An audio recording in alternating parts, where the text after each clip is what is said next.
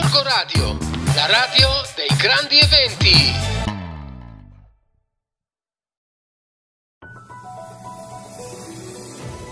Buongiorno ascoltatori di Gorgo Radio, buongiorno lettori del settimanale Radar, sono Stefania Culurgioni. Su questo numero apriamo con un tema molto caldo, quello degli atti vandalici compiuti eh, dai ragazzi in tutti i paesi della Martesana. Tutti, ma proprio tutti.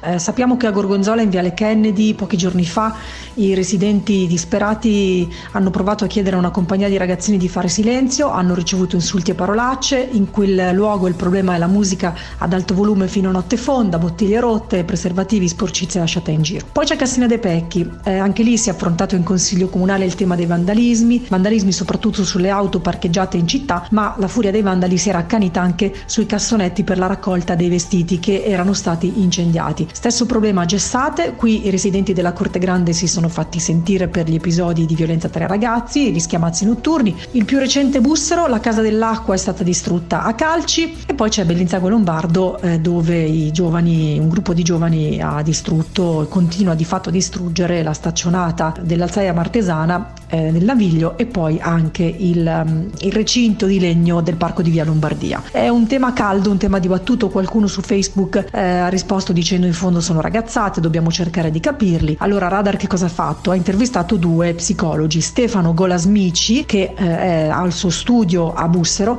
e eh, poi la dottoressa Elisa Camerini che invece ha il suo studio a Melzo e loro ci hanno spiegato cose molto interessanti. Allora vi invitiamo a leggere il nostro giornale in edicola per approfondire eh, questo tema. Seguiteci sempre sulla pagina Facebook del settimanale Radar. Vi aspettiamo sempre in edicola e qui su Gorgo Radio. Arrivederci da Stefania Colurgioni. Daniele Fossati per il settimanale Radar. Sul numero edicola questa settimana apriamo con due questioni relative all'ospedale Serbelloni, che in parte coinvolgono anche l'Agenzia delle Entrate. Cosa è successo? Gli utenti stanno trovando in queste ultime settimane molto difficile l'accesso agli sportelli sia della SST, l'ospedale Serbelloni, sia quelli dell'Agenzia delle Entrate di Via Pavia.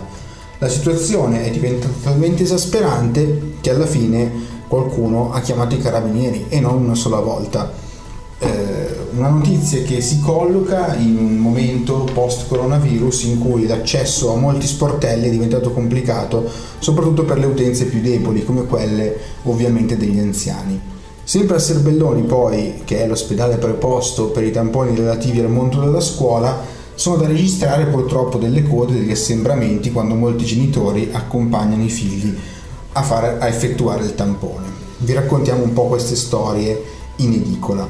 Notizie anche dal mondo dello sport, la Giana gioca molte partite in questo inizio di campionato con un calendario un po' compresso, l'inizio della stagione però non è stato positivo perché la Giana ha perso entrambe le prime partite contro eh, la Juventus sabato ha perso la seconda per 2-1. Scenderà in campo ancora contro il Novara e poi contro l'Albino Leffe si giocherà a Gorgonzola anche se la partita è in casa dell'Albino Leffe perché le partite casalinghe dei bergamaschi sono al comunale. Speriamo che la Giana possa risollevarsi. Ci vediamo in edicola